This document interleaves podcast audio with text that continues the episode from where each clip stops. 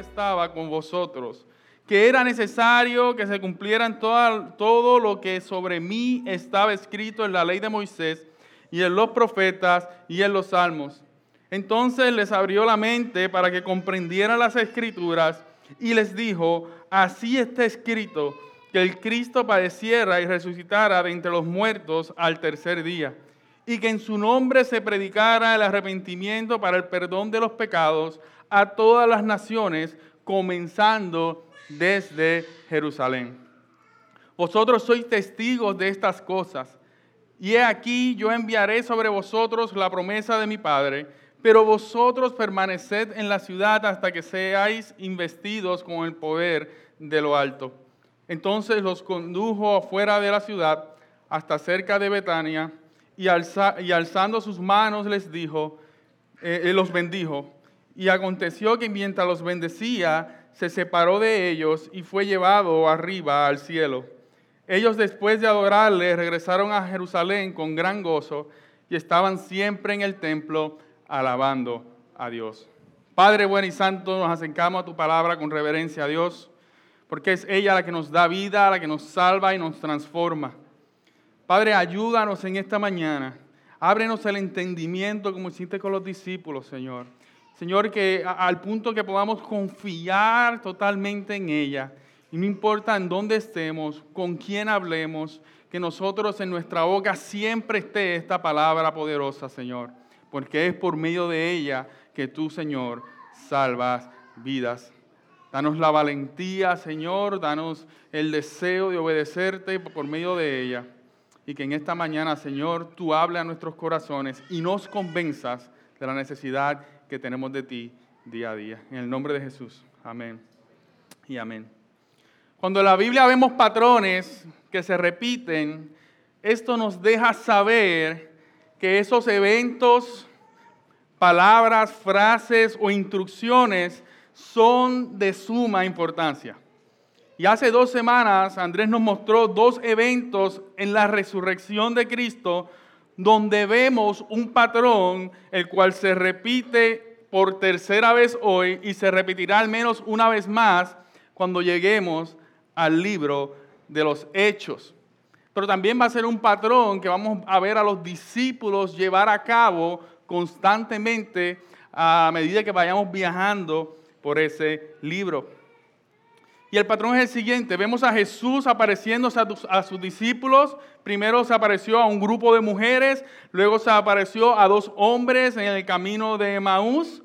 Vemos a Jesús que lo primero que hizo con ellos fue enseñarles la palabra eh, a través de las escrituras y luego vemos cómo sus ojos fueron abiertos al conocimiento completo del Evangelio.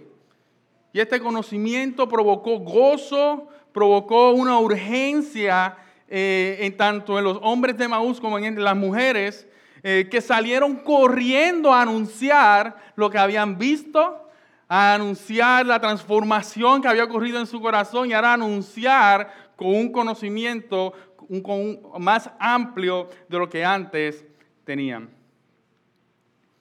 Tanto las mujeres como los hombres de Maús habían venido a testificar a los discípulos, pero hasta el momento a los discípulos se le había hecho difícil entender y creer. Estos discípulos estaban escondidos por miedo a los judíos. Estaban escondidos porque no sabían lo que fuese a pasar, ya que el maestro había muerto. Y allí donde están escondidos y reunidos, no pueden creer lo que están viendo. El maestro se le aparece en medio de ellos. Tienen un encuentro con Jesús, pero aún así todavía a ellos le cuesta creer. Es aquí donde vemos entonces la repetición de estos patrones. Y el patrón que Lucas nos quiere mostrar por medio del ejemplo de Jesús, porque quien está llevando a cabo este patrón es Jesús mismo luego de haber sido resucitado.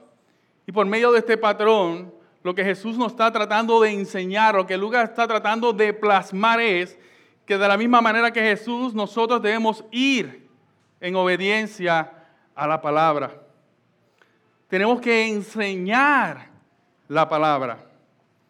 Y tenemos que descansar en esa palabra. Esas son las tres cosas que vamos a estar observando en la mañana de hoy.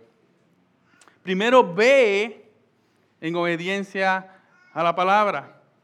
Jesús se aparece ante sus discípulos de una manera que nos hace entender que su cuerpo no se limita a las leyes físicas. Jesús se aparece en medio de ellos. Jesús no tocó a la puerta, Jesús no abrió la puerta y entró al estilo Batman, ¿verdad? Eh, eh, sin que nadie se diera cuenta y de repente les habló. Jesús aparece en medio de ellos, lo que vemos que realmente aquí Jesús está conformándose de acuerdo a lo que es necesario, mm, su cuerpo físico no lo limita, eh, pero tampoco es completamente un espíritu, Él conforma su cuerpo de acuerdo a los propósitos, porque Él es Dios y Él puede hacer eso todas las veces que Él quiera. Y Jesús pronuncia entonces una bendición a sus discípulos. Dice, paz a vosotros paz a vosotros. Paz a vosotros es una frase que implicaba lo que Jesús había hecho en la cruz del Calvario. Con lo que Jesús comienza a hablar con ellos es con el Evangelio. Y por cómo como en el Evangelio se lo que dijo fue paz a vosotros. En la cruz del Calvario Jesús derramó su sangre para el perdón de pecados y de esta manera todo aquel que se arrepintiese y creyera en Él tendría paz con Dios. Jesús lo que está diciendo es que al creer, paz con vosotros. Al que es salvo, al que ha sido perdonado, al que se ha arrepentido, paz con vosotros. Todo aquel que se arrepiente de sus pecados, su relación ha sido restituida con el Padre. Así que se dan cuenta de la repetición del patrón de Jesús. Aquí Jesús primero toma la iniciativa. Es Jesús el que va a las mujeres, es Jesús que va a los hombres en el camino de Maús, es Jesús el que decide aparecerse en medio de sus discípulos. Jesús se acerca para revelarse, Jesús se acerca para darse a conocer. Y lo primero que les proclama no es, hola mis compañeros, hola mis amigos, hola mis hermanos. No, les proclama el Evangelio, porque estas son las buenas noticias porque es el sacrificio, eh, eh, es la resurrección de Cristo lo que ahora nos permite tener paz ante Dios. Porque Jesús no solamente llevó a cabo la salvación, sino que Jesús también proclamó esa salvación. Jesús la lleva a cabo y Jesús la proclama. Y nos provee a nosotros un modelo de, eh, que cada creyente debería llevar a cabo al recibir las buenas noticias de salvación. Y lo vemos en la reacción de aquellas mujeres que fueron a los discípulos a contarles lo que habían visto y entendido. Y los vimos en los hombres de Maús que regresaron a los discípulos a contarles deprisa, rápido, lo que había sucedido. Pero los discípulos todavía no pueden entender. Y muchas veces yo tampoco puedo entender. No puedo entender cómo muchos que se hacen llamar cristianos se niegan o ponen excusas para seguir el ejemplo de Jesús. Ponen excusas para obedecer el mandato de las instrucciones de Jesús de dar a conocer el gran evangelio de salvación, de perdón y de vida eterna. Charles Spurgeon decía algo que a mí me dejó meditando por muchas semanas. Cada cristiano es un misionero o un impostor. ¿Escuchó eso? Cada cristiano es un misionero o un impostor. Cada creyente tiene la obligación de dar a Cristo a conocer. No es una opción, no es una sugerencia, es una obligación, es un mandato y aquel que ha creído en Jesús porque le ama y obedece y es en su amor y en su obediencia, en su obediencia más bien que demuestre ese amor por su Salvador. Una de las marcas o frutos más evidentes de una vida que realmente ha sido redimida es que por amor a quien lo salvó, lo anuncia donde quiera que va. El portarse bien, mis hermanos, no es suficiente. El ejemplo no es suficiente. tenemos que proclamar, tenemos que anunciar a Cristo y su obra salvadora. Jesús, quien era santo y perfecto, proclamó su verdad. Él pudo haberse ido después de la resurrección. Él no tenía por qué volverse a parecerse a sus discípulos. Pero ahí está Él yendo a ellos y proclamando con palabras las nuevas de salvación.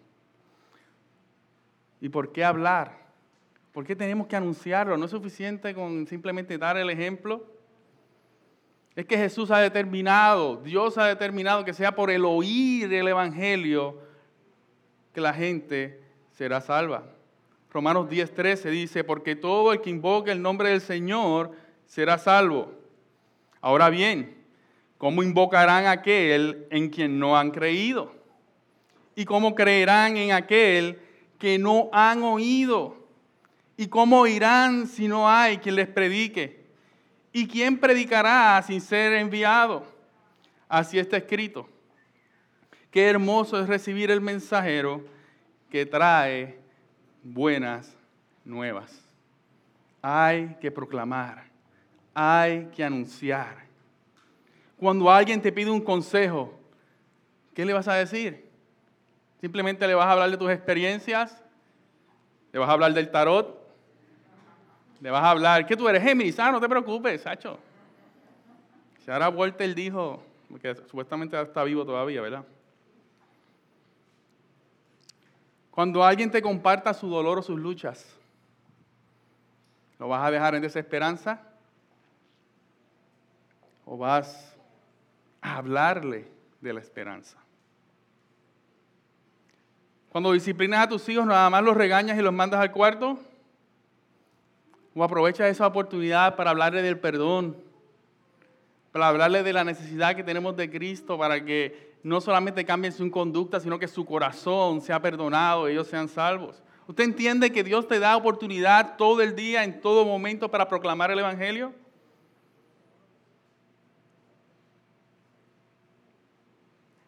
Cuando alguien te invita a algo que es una tentación, para tu vida. Nada más dice, no, no, no, no, me, tengo que ir a la casa. Lo dice, no, porque Cristo ha cambiado mis deseos. Porque Cristo ha cambiado mi naturaleza. Y ya yo no participo de estas cosas. Y te quiero invitar a ti también. A que puedas depender de Él y sentir satisfacción en Él.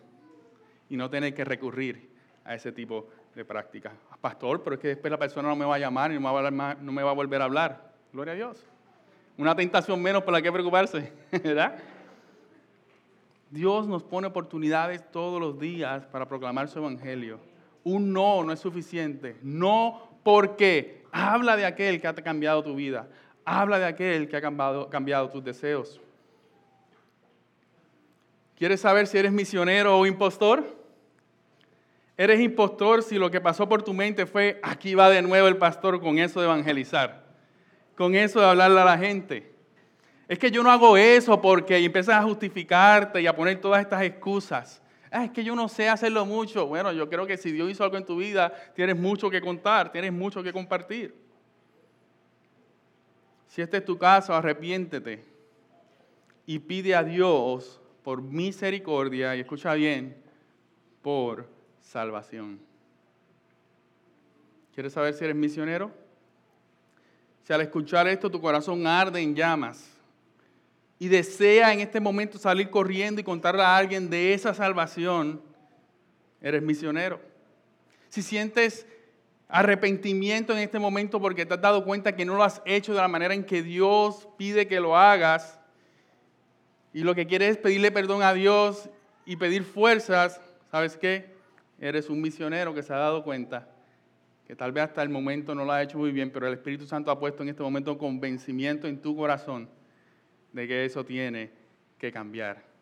Así que tranquilo, ve a los pies de Cristo y pídele que el Espíritu Santo te dé la fuerza y la sabiduría para poder ser obedientes en ir en obediencia a su palabra.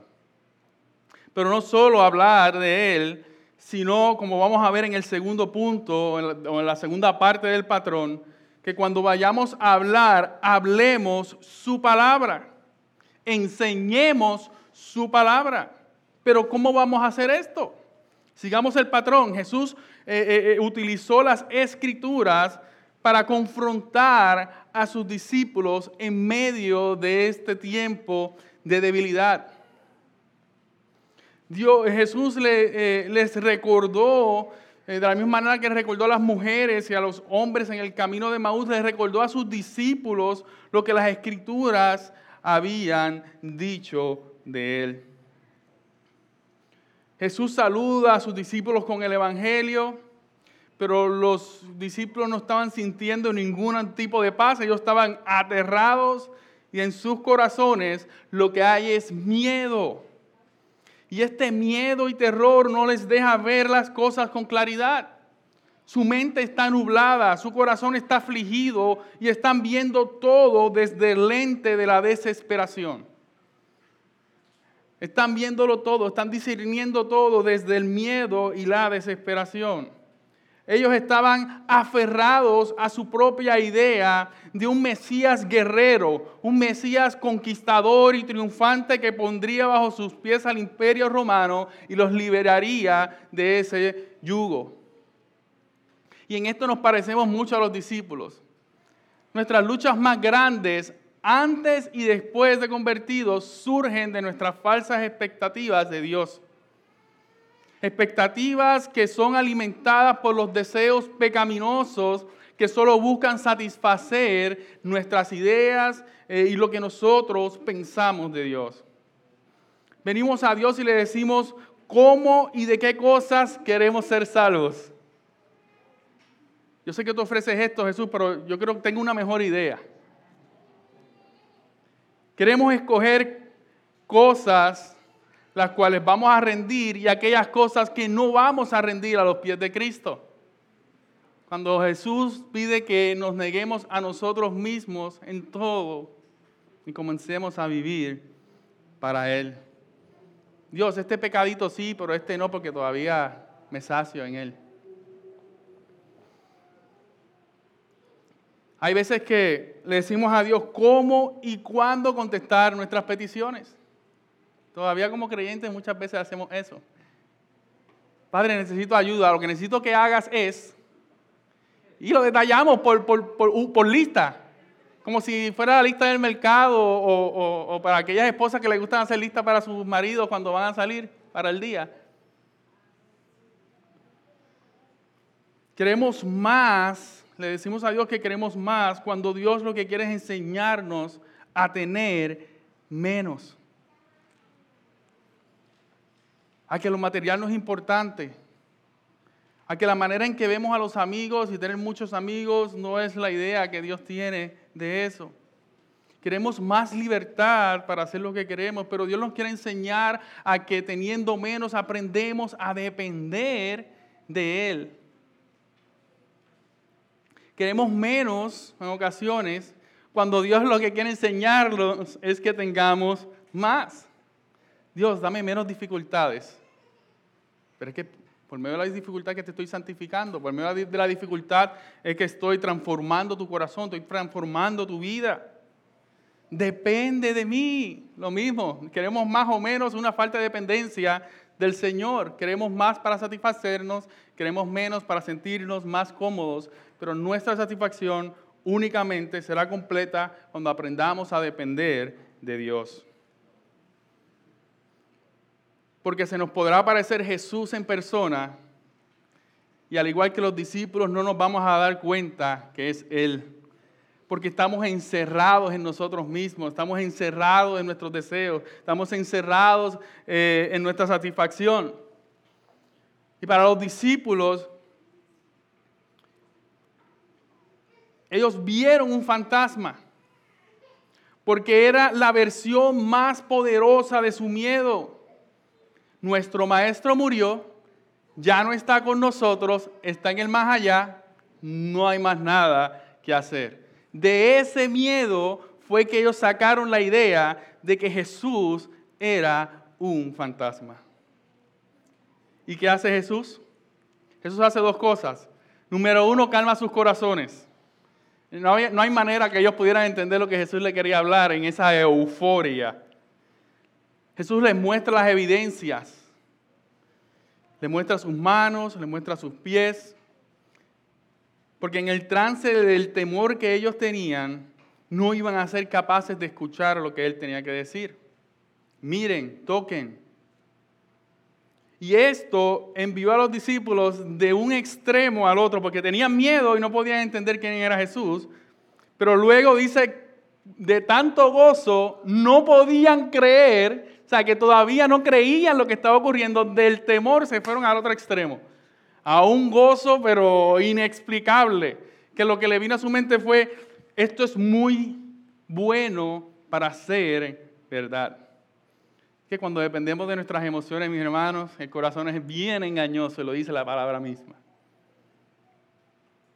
El corazón es engañoso. El gozo no les ayudó a ellos a entender mejor lo que estaba pasando en aquel momento. Pero ya luego que Jesús calma sus corazones, aquí entra el segundo, la segunda parte del patrón de enseñar la palabra. Jesús les, la segundo, lo segundo que hace es que Jesús les recuerda y les enseña la palabra. Y aquí es donde nos vamos a detener un momento. Jesús no escogió acomodarse a la visión de los discípulos. Jesús no les dijo lo que ellos querían escuchar. Jesús no les dio palabras motivacionales para que se sintieran cómodos no se comenzó, Jesús no comenzó a hacerle chistes de sus de su vivencias. ¿Te acuerdas de Pedro cuando se estaba hundiendo en el barco? Mira, soy yo Jesús, porque te estoy contando una historia.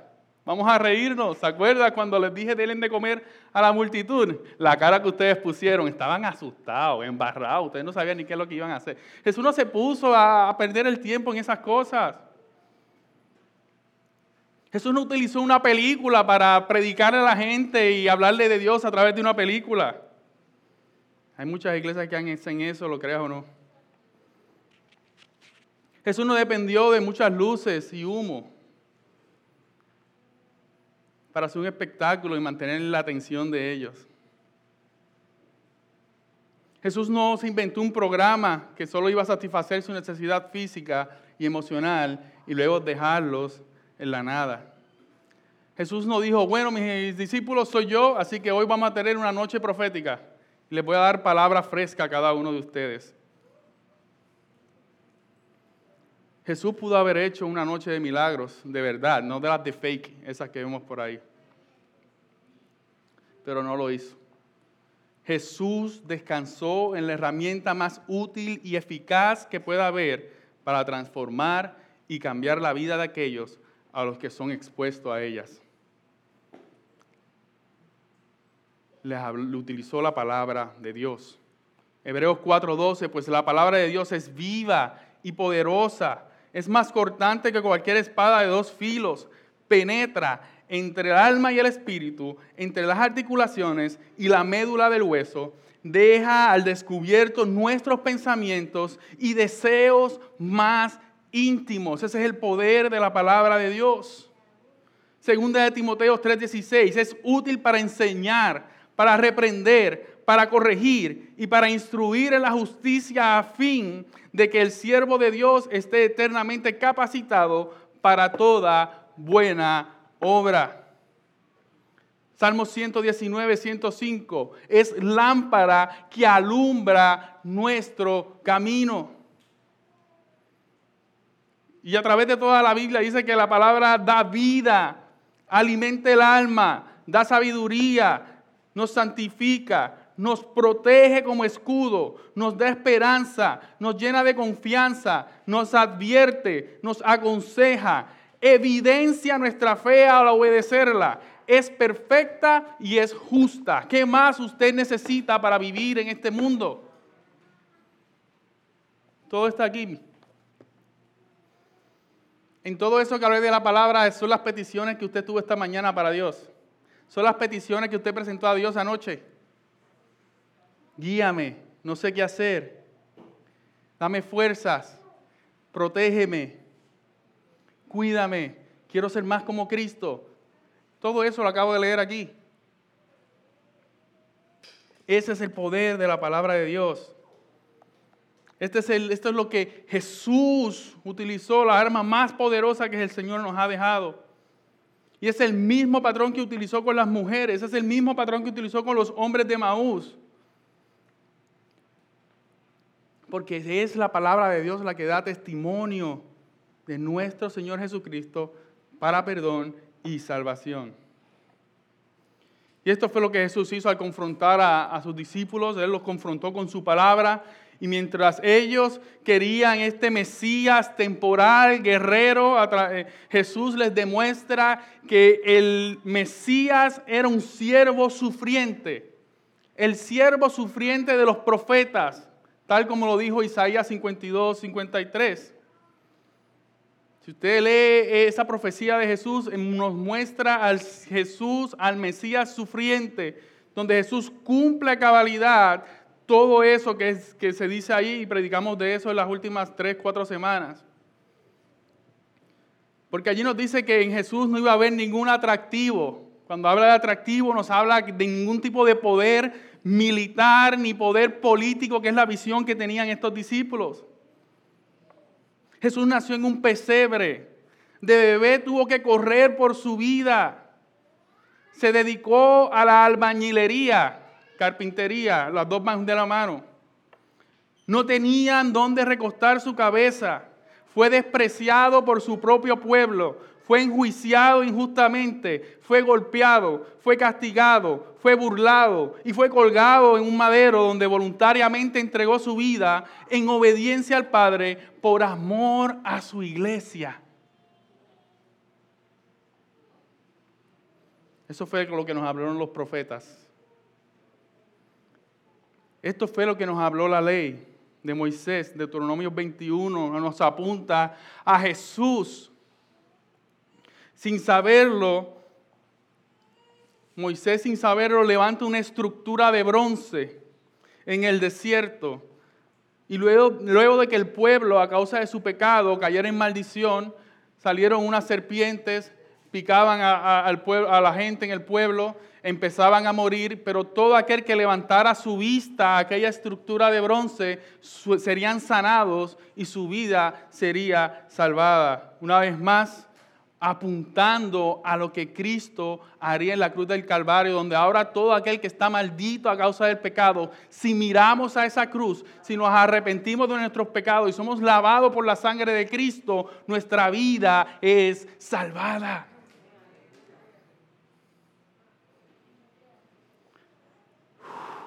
Salmo 22. Recuerden que Jesús le dijo, los profetas, la ley de Moisés y los salmos hablaron de mí. Salmo 22 comienza diciendo, Dios mío, Dios mío, ¿por qué me has abandonado? Lo vimos en esas últimas palabras de Jesús en la cruz. Pero miren cómo termina ese Salmo 22, versículo 30. Nuestros hijos también los, eh, los servirán. Las generaciones futuras oirán de las maravillas del Señor a los que aún no han nacido, les contarán, les contarán, usando palabras, hablando de sus actos de justicia. Ellos oirán de todo lo que Él ha hecho.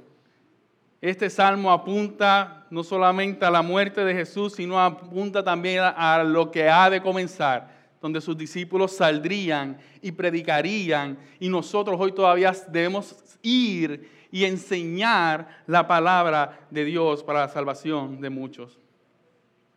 Así que los discípulos, Jesús les estaba enseñando la palabra, pero antes de salir a cumplir lo que Jesús les está enseñando, ellos necesitaban entender lo que Jesús les estaba enseñando. Aquí es donde llegamos a la tercera parte de este patrón. Tenemos que descansar en el poder de la palabra. Una pregunta que yo me dice es, ¿acaso después de tres años estos discípulos en realidad no entendieron nada de lo que Jesús les estaba enseñando? Si miramos la narrativa de Lucas, podemos ver que en tres ocasiones, incluyendo la que estamos hablando hoy, Ah, en tres ocasiones Jesús les habla a sus discípulos de la humillación, la muerte y resurrección. Sea, cuatro, eh, no habían sido entendidas por sus propias fuerzas y capacidad. Ellos únicamente dependían de su fuerza humana hasta ese momento para entender lo que Jesús les había estado tratando de enseñar.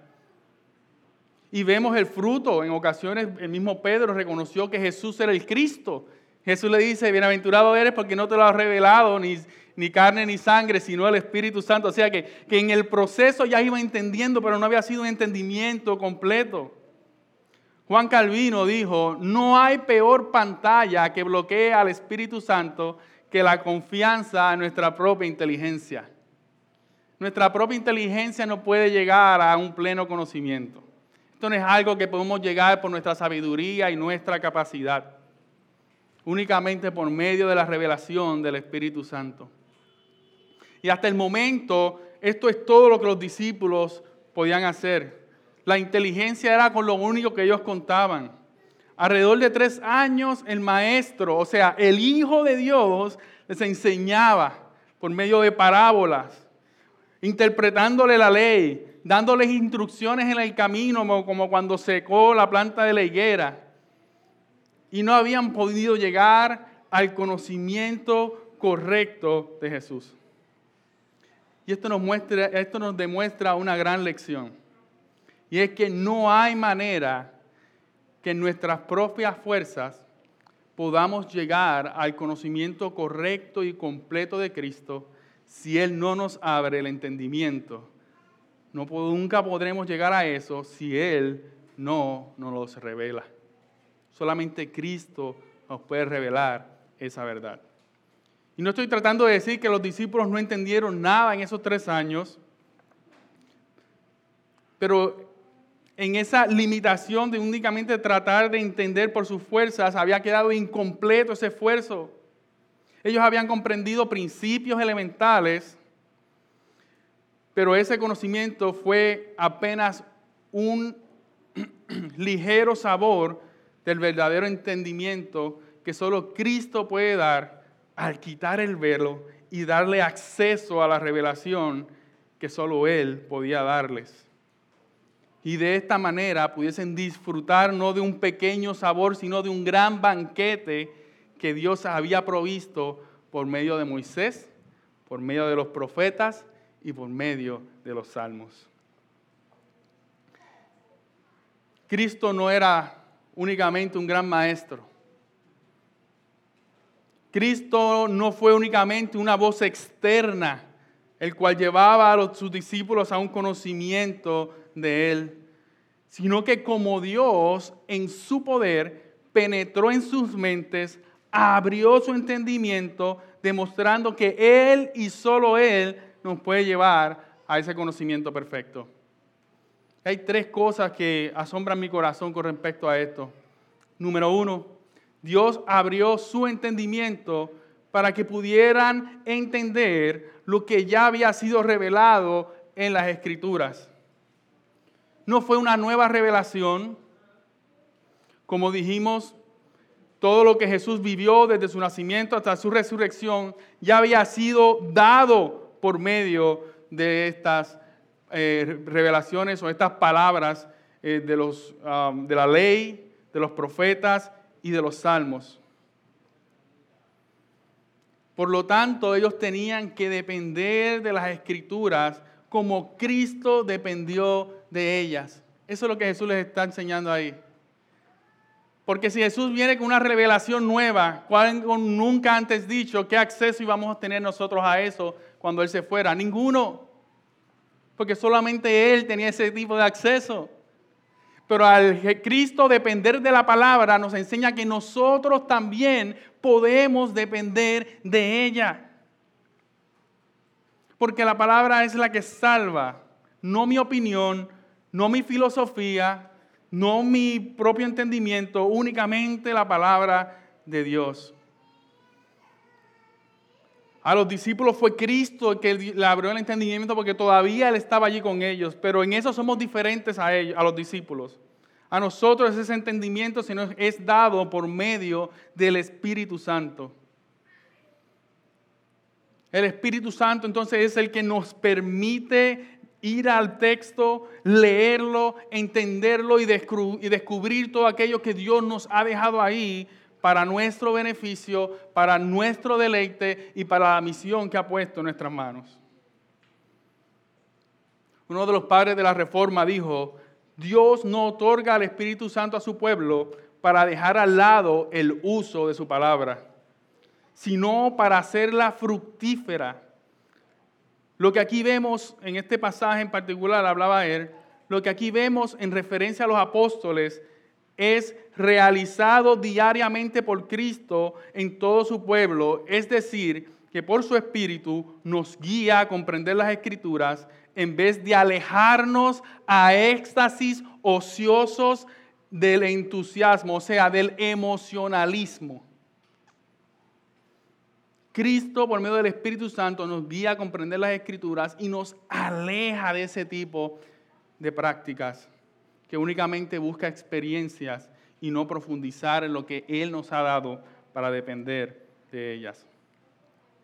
Así que si eres visita en la mañana de hoy y estás en búsqueda de una familia en la fe, o sea, una iglesia local a la cual pertenecer, y has estado visitando algunas iglesias, déjame darte un consejo Huye de aquellos lugares donde se te hagan promesas de vida basadas en nuevas revelaciones, que a diferencia de Jesús dependen de las emociones y de las experiencias con sus opiniones para llegar a Dios.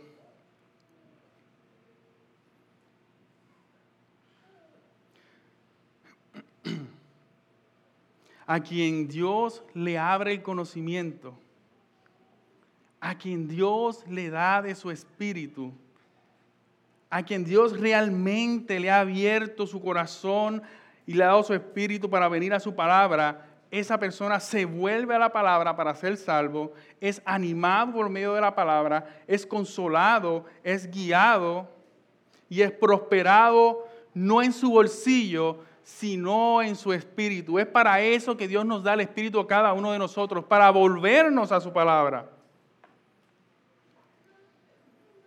Una segunda cosa que asombra a mi corazón también es que a mí esto me da paz. El hecho que Jesús utilizara la palabra y fuese Jesús el que le abriera el entendimiento, a mí me da tranquilidad. Porque me quita la carga a mí de hacer lo imposible. Me quita la carga a mí de creerme el Salvador del mundo. Solamente Él puede revelar para salvación porque Cristo es el Salvador. Cristo es el que abre el entendimiento. Nosotros somos únicamente heraldos, mensajeros, que vamos donde está el perdido, que enseñamos la palabra de verdad y dependemos del poder del Espíritu Santo para que dé el entendimiento a aquel con el que hablamos. No discuta. No pelee. No trate de convencer. Solo proclame y ore para que Dios haga germinar la semilla del Evangelio en los corazones de aquellos que lo escuchan. Quítese esa carga, usted no es el Salvador. El hecho de que la persona responda no quiere decir que respondió porque usted lo hizo bien. Pero el hecho de que no responda no quiere decir que no respondió porque usted lo hizo mal es porque es Cristo el que da el entendimiento para salvación. Quítese ese peso de encima, salga y proclame, vaya y enseñe la palabra de Dios.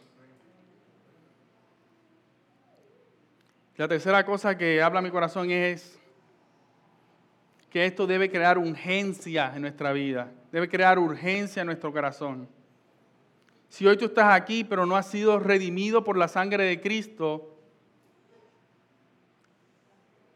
Dios no te ha hecho consciente de tu pecado y de la necesidad que tienes de arrepentirte y depositar tu fe en Cristo para perdón y salvación. Por lo tanto, mi consejo es el siguiente. El no entender es una excusa para entonces irme y no regresar. Ora con urgencia. Pide a Dios cada día para que a la misma manera que hizo con sus discípulos, con aquellos que estuvieron tres años con Él, te quite el velo para que puedas entender. Ora y ruega por tu salvación. Pídele a Dios que te humille y te muestre su gracia y misericordia. Él es el único que puede hacer esto. Ora y ruega porque de esto depende tu vida. Aquí en esta mañana hemos seguido el ejemplo de Cristo. Hemos expuesto su palabra y su evangelio, pero solo Él te puede dar el entendimiento. Así que ruega, ruega y ruega. Y si esto es algo que necesitas ayuda, antes de irte, déjanoslo saber. Queremos orar por ti, no solamente hoy, sino el resto de la semana, para que esto sea una realidad en tu vida. Jesús abrió el entendimiento de sus discípulos y les dijo, ahora sí están listos. Versículo 48. Ahora sí pueden ser mis testigos. Les proveeré de todo lo que necesitan por medio del Espíritu Santo. Y esto es lo que vamos a, comenzar a ver cuando entremos al libro de los Hechos. De esto lo que necesitan y lo, van a tener todo por medio del Espíritu Santo. Estarán listos para seguir mi ejemplo. Ya lo entienden, ya está. Cuando venga el Espíritu Santo sobre ustedes, tendrán entonces el poder para predicar el Evangelio. Irán donde están los perdidos, comenzando con Jerusalén. Proclamarán mi evangelio, tal y como se los he enseñado por medio de las escrituras. Y yo abriré el entendimiento de todos aquellos que han de ser salvos y añadidos a la familia de la fe, el cuerpo de Cristo, entiéndase la iglesia. Este es el patrón que vamos a ver a través de, de la semana que viene, a través del libro de los Hechos. Ir en obediencia a la palabra, enseñar su palabra y descansar en su palabra.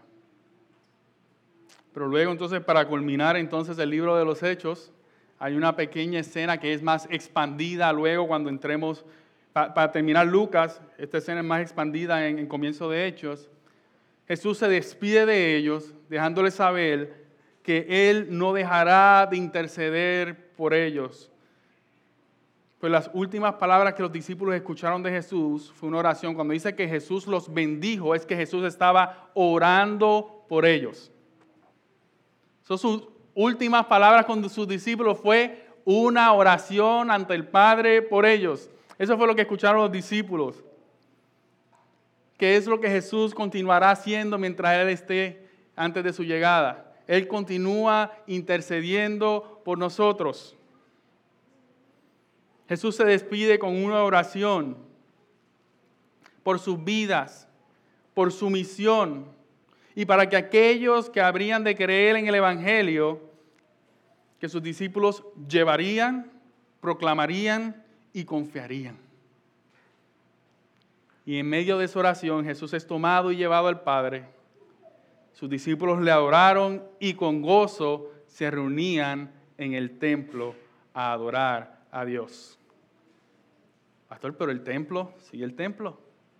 Allí donde se tramó, se atacó y se intimidó a Jesús. Aquellos discípulos que estaban escondidos por miedo a los judíos se meten a la boca del lobo. Van al templo con seguridad, con confianza, ya no atemorizados, sino ahora en paz, tranquilos, eh, fortalecidos, con valentía. Van al templo a adorar el nombre del Señor y anunciar lo que Dios les había Quiera Dios que podamos ser obedientes a su mandato y que con esta misma valentía nosotros vayamos, enseñemos y descansemos en el poder de su palabra hasta los confines de la tierra. Padre bueno y santo, te doy gracias Dios porque tu palabra ha sido expuesta en esta mañana. Gracias Dios porque aún a través de la predicación, tú me hablaste a mi corazón. Me hiciste predicarme a mí mismo. Señor, ayúdame a ser obedientes en esta misión que has confiado en nuestras manos. Padre Santo, ayúdame a enseñar tu palabra y ayúdame a descansar en ella, Dios. Padre, y te pido lo mismo para cada uno de mis hermanos aquí presentes. Que a la medida en que ellos van, enseñen tu verdad, enseñen tu palabra. Y a la medida que ellos enseñen esa palabra, puedan confiar en el poder de tu Espíritu Santo, sabiendo que a tu debido tiempo, allí donde tú has decidido, harás germinar la semilla del Evangelio. Ayúdanos, Señor, con valentía, ser obedientes a ti. Y que cada día, Señor, seamos hallados fieles a la instrucción que tú nos has dado. Padre, si en esta mañana hay alguien que aún no ha entregado su vida a ti, descansamos en el poder de tu Espíritu Santo. Descansamos en que tú puedes convencer al corazón más endurecido. Que tu evangelio tiene el poder suficiente para cambiar la vida de la persona más rebelde. Porque descansamos en tu palabra. Sabemos que a su debido tiempo tú puedes hacer germinar esa semilla. Solo te pedimos, Señor, que tú continúes trabajando en esos corazones.